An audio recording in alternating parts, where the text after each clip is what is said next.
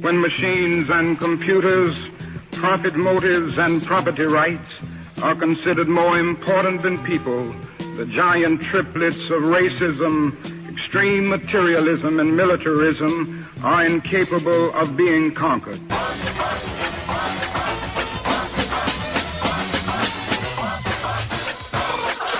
George Bush doesn't care about black people.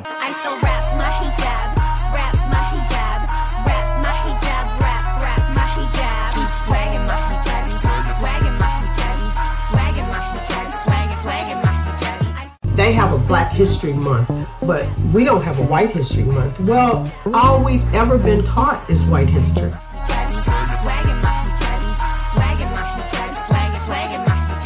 If it was not for the love and respect shown to me by black women, those right wing, ultra conservative, alt right haters, they would have me believe I'm too black, I'm too confrontational, I'm too tough, and I'm too disrespectful of them.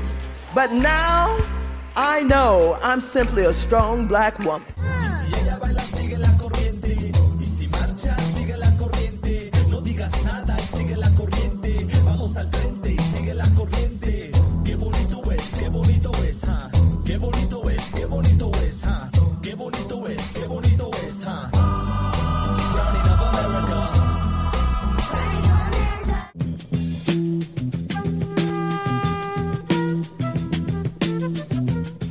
A time where corporations are treated like people and people are treated like things. They promote legislation that attacks voting rights, the poor, LGBT citizens, the immigrant community, and civil rights that are lewd, mean spirited, and fundamentally contrary to what our democracy is supposed to be about.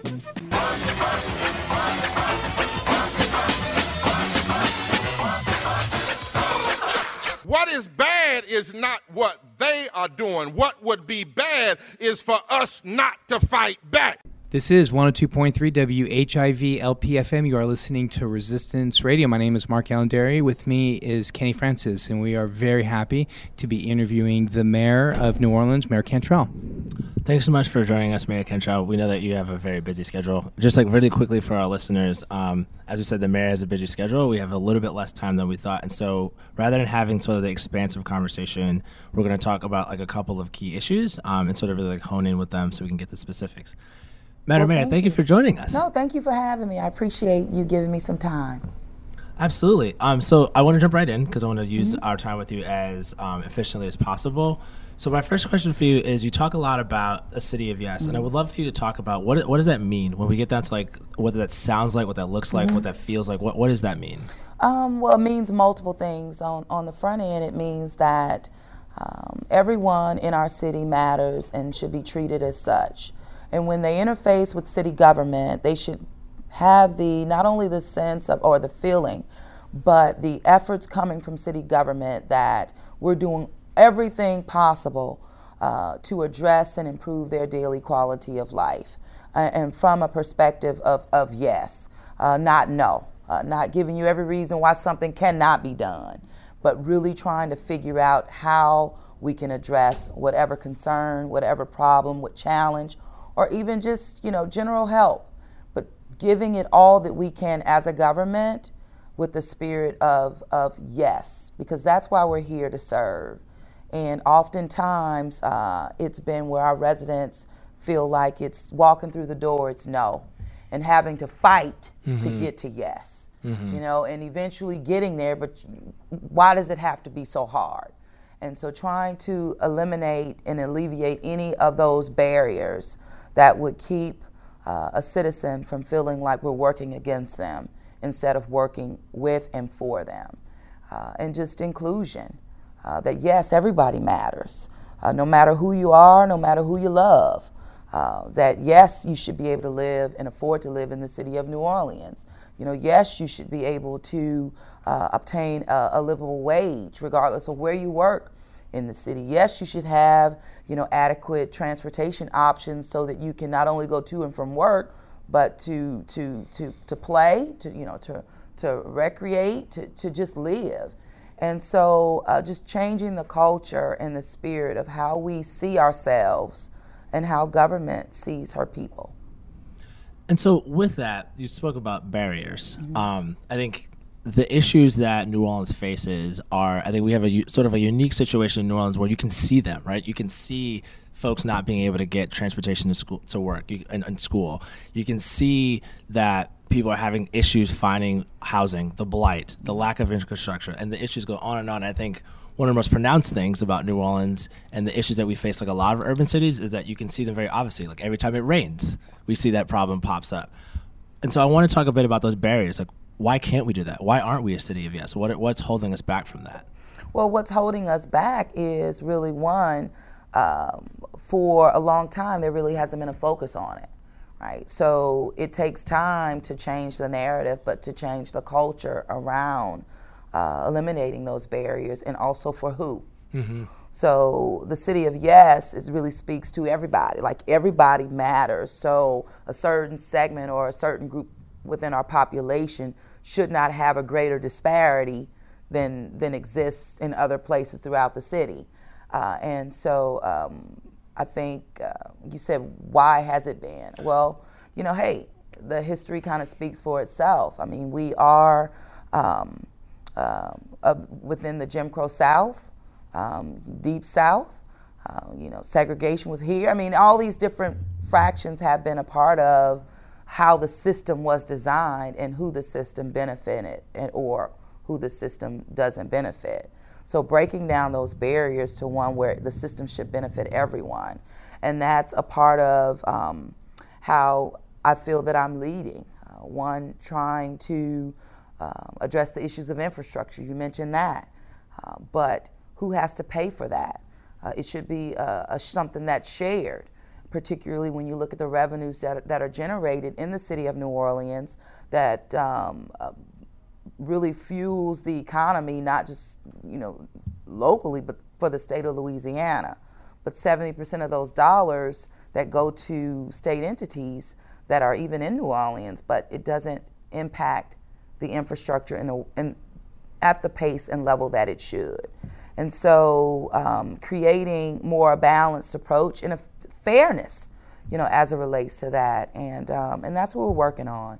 And so, with that, can you explain then what fair share is and, and what the process is by the tax dedication and, uh, and and help us understand that process so that we could help let our listeners understand because it's complicated. And when you look at some of the reports and you see where the different taxes are coming from and where they're going, it, it really requires a lot of effort to try to understand that. So maybe help us understand that I process. will, and I'll, I'll do it as best I can. But the bottom line is that the city retains 1.5% of every dollar that's uh, generated uh, in the city of New Orleans. And so, uh, based on an industry that leads this state, um, the city doesn't um, uh, benefit um, as these other entities do. Um, we have a population now of 404,000 people in the city. Uh, over the past year, we've seen 18 million visitors. So surely, uh, 400 and 400,000 people cannot sustain 18 million people.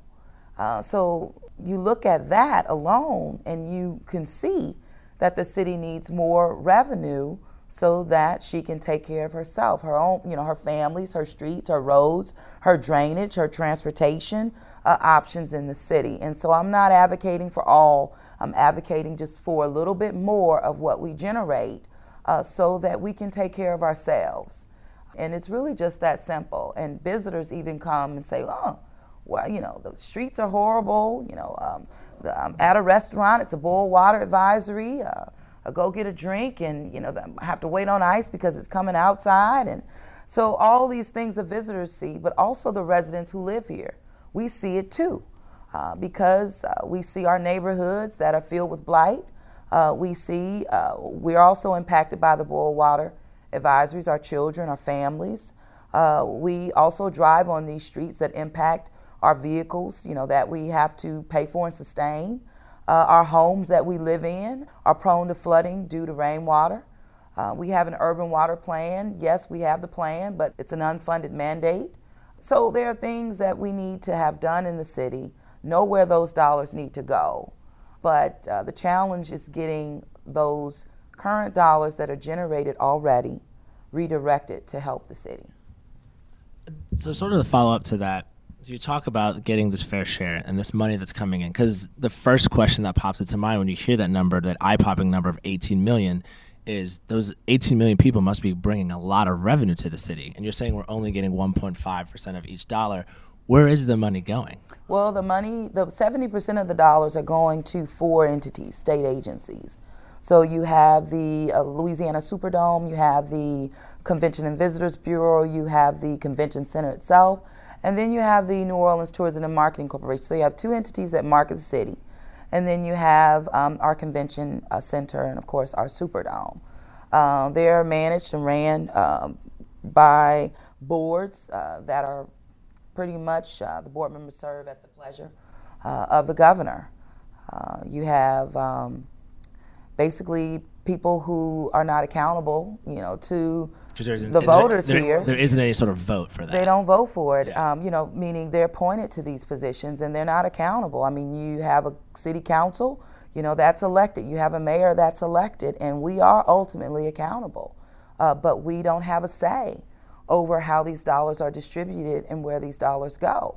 And I think something that's important to point out here is as we were doing our research to meet with you, an argument that is made by those entities is that those 18 million people come here mm-hmm. because of the work that they do and that they feel like they get the share that they need to do that work. Mm-hmm. Um, I don't think that many in the city, as res- as residents ourselves, would agree with that. Saying seeing all of the issues that you just laid out, um, I would love to hear you respond to that. Like them saying, "Well, we we're the ones doing the work. The 18 million people that bring all that money are here because of us. That's why we take that share." Mm-hmm. What would well, be your response be to that? I think that uh, the city of New Orleans is why people come. That's number one. Uh, the people of this city make New Orleans great. Her cultural bearers, her people. That's number one. Um, the convention center, um, their own numbers say that 1.2 million came through the convention center over the past year. So 1.2 million out of 18 million. Well, wow, and you're getting the bulk of the money. yeah, exactly. Yeah. So I think that we all uh, can uh, say that we're responsible for who visits us. Uh, New Orleans is a destination city, uh, and uh, that's growing, and we need to grow that pie. Um, but we also need to grow the amount that the city receives so that we can have a better quality of life. And so the citizens here do not feel second class uh, to the industry that um, fuels uh, the state of Louisiana. But currently, our people feel second class to it. And I think if there was a better, uh, much greater um, uh, redirection of those dollars, then you can show them how the industry out impacts their daily quality of life in a positive way.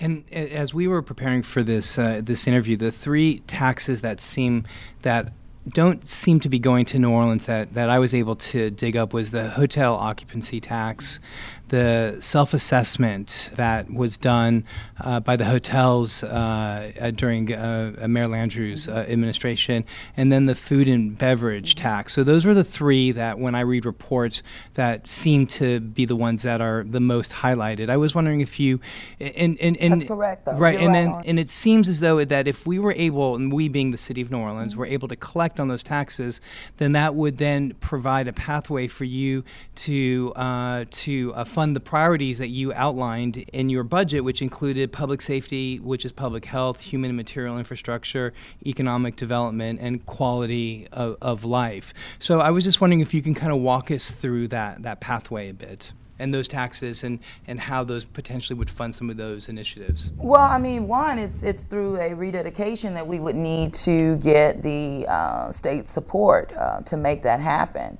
The food and beverage tax, of course, is something that we all pay, you know, whether or not you are visiting or you live here.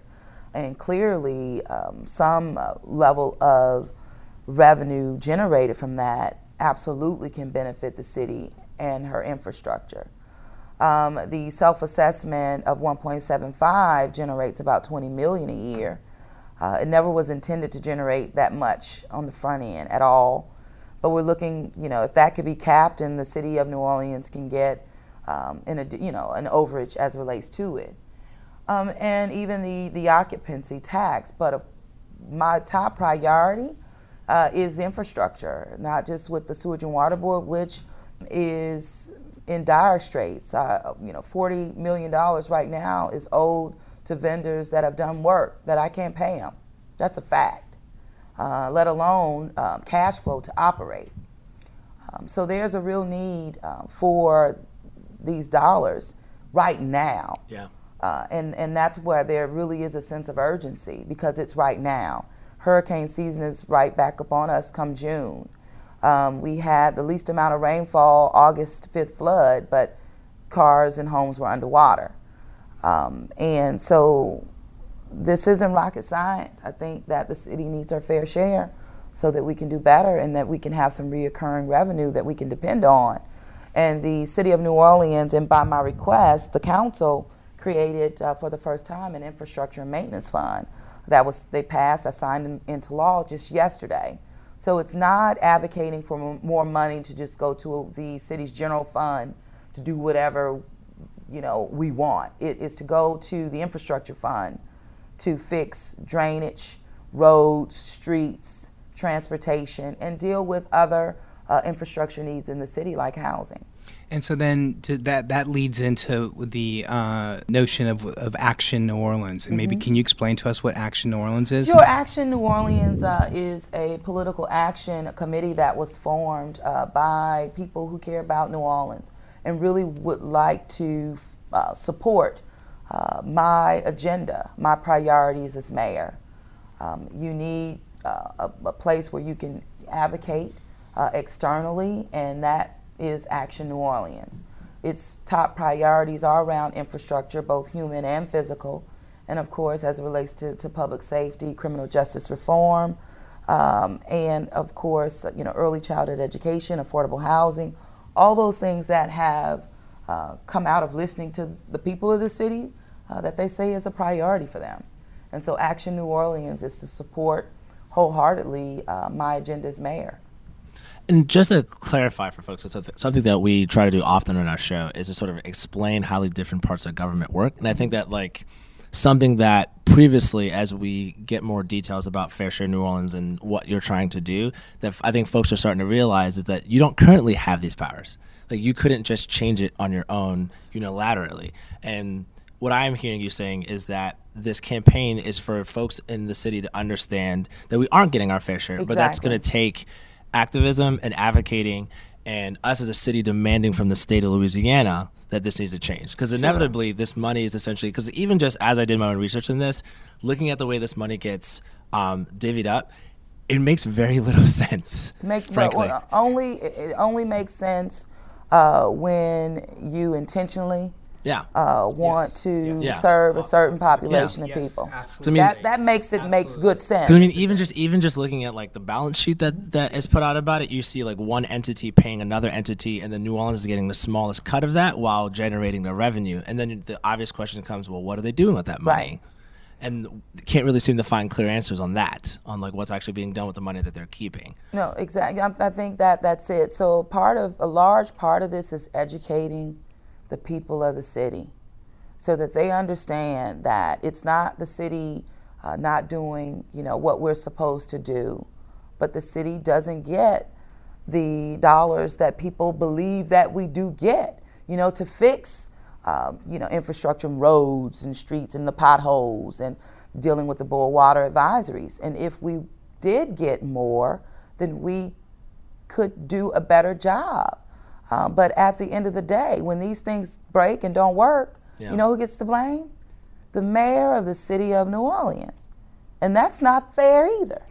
Yeah. you know? Yeah. So it's just like let's own the problem, but collectively let's provide solutions because we can fix this problem and we can make all residents in this city feel their worth and even our visitors can feel their worth as well. But many folks, even big conventions that come and things that are hosted here, like Essence Festival, they had no idea that the city was getting uh, you know, not our fair share. They had no idea that the formula was made up that way, Yeah. and they would think that we, oh, you see what we're doing for New Orleans, and I said, Yeah. well, actually, Yeah, because you, you hear about things like the Super Bowl coming here a couple Yes. years ago, and you hear things like five hundred million dollars Yes. coming into the city of revenue, but then you look around and hospitality workers still don't have insurance. Right. Folks are still stuck out in Gordon Plaza. Affordable housing Yes. is really difficult to get, and as a citizen, you're like, what? Where's all What this is the money? city doing? Exactly. That that's what they're wondering. And so what I can say is that the city is really trying hard to fight and push for our fair share so that we can do a better job of meeting people where they are and providing them the resources and services that they need to live in our great city and to continue to be, you know, the cultural bears, continue to grow the pie because we don't want to um, knock down our strength. We want to lift it up. We know we're destination city. We need to grow the pie, but we need to share in eating the pie. And right now, New Orleans slice is the as thin as you can get. I'm sorry. I know. I know you have to go because you're busy. You know, Oh, running do, yeah, ru- go ahead. running the city. Um, but something we love to do is to give people like actionable things. And I know that right now we're sort of at the beginning Sure. of this campaign. But like the legislative session is coming up. This is, gonna, is a state level fight. If I'm a average citizen listening to this story, what what do I get up and do about this? What I will say is first, you think locally. You think about uh, the local entities that are getting the majority of the money. Uh, this is not pitting New Orleans against the rest of the state of Louisiana, because that's unfair. But it is looking at those entities, calling the governor, uh, asking for a, a real compromise, a consensus uh, that is with the industry, that is with the mayor of the city, and with the governor. And we can do this before a session even begins. That's how we have the we have the power. Collectively, we have it. But just the city alone has zero power. But collectively, we have it, and we could really come to a consensus before the start of a session. That's what I'm looking to do. Create that win win. So, action, people can call the governor. Let, you know, call him. They can call even the hospitality industry. We had a public poll that was done um, where the people said 90, it was over 92% who said that they believe this is the number one issue and that revenue should be redirected to support infrastructure improvements in the city. Uh, but it can not only be my voice. And that's why educating the public is so essential because, you know, I'm an organizer by heart and on the ground. And I believe if people had a better understanding of one, we don't get our fair share, and actively participate and advocate for us to get our fair share, then the powers that be will listen and not take us for granted because hurricane season is coming. You know, and boil water advisories, you know, are in sight if we do not improve the infrastructure in this city. And that's a fact. So thank you so much for allowing me to, to just share. Thank you so much. Thank you so much for your time. And I hope that we can talk more more about this with you in the future. Thanks so much for your time. Absolutely, and I know you're WHIV. Yes, we are. And and you know all of our residents out there who you know are living with the virus, who are doing even everything that they can do to prevent themselves from getting the virus. Uh, you know they matter too. You matter, and I want you to know that. And um, I'm here for you. My email is mayorcantrell at nola.gov. I check it myself, and I would love to hear from you to see how I can better improve your quality of life. So thank you. Thank you so much, Mayor Cantrell. Thank you. Thank you so much.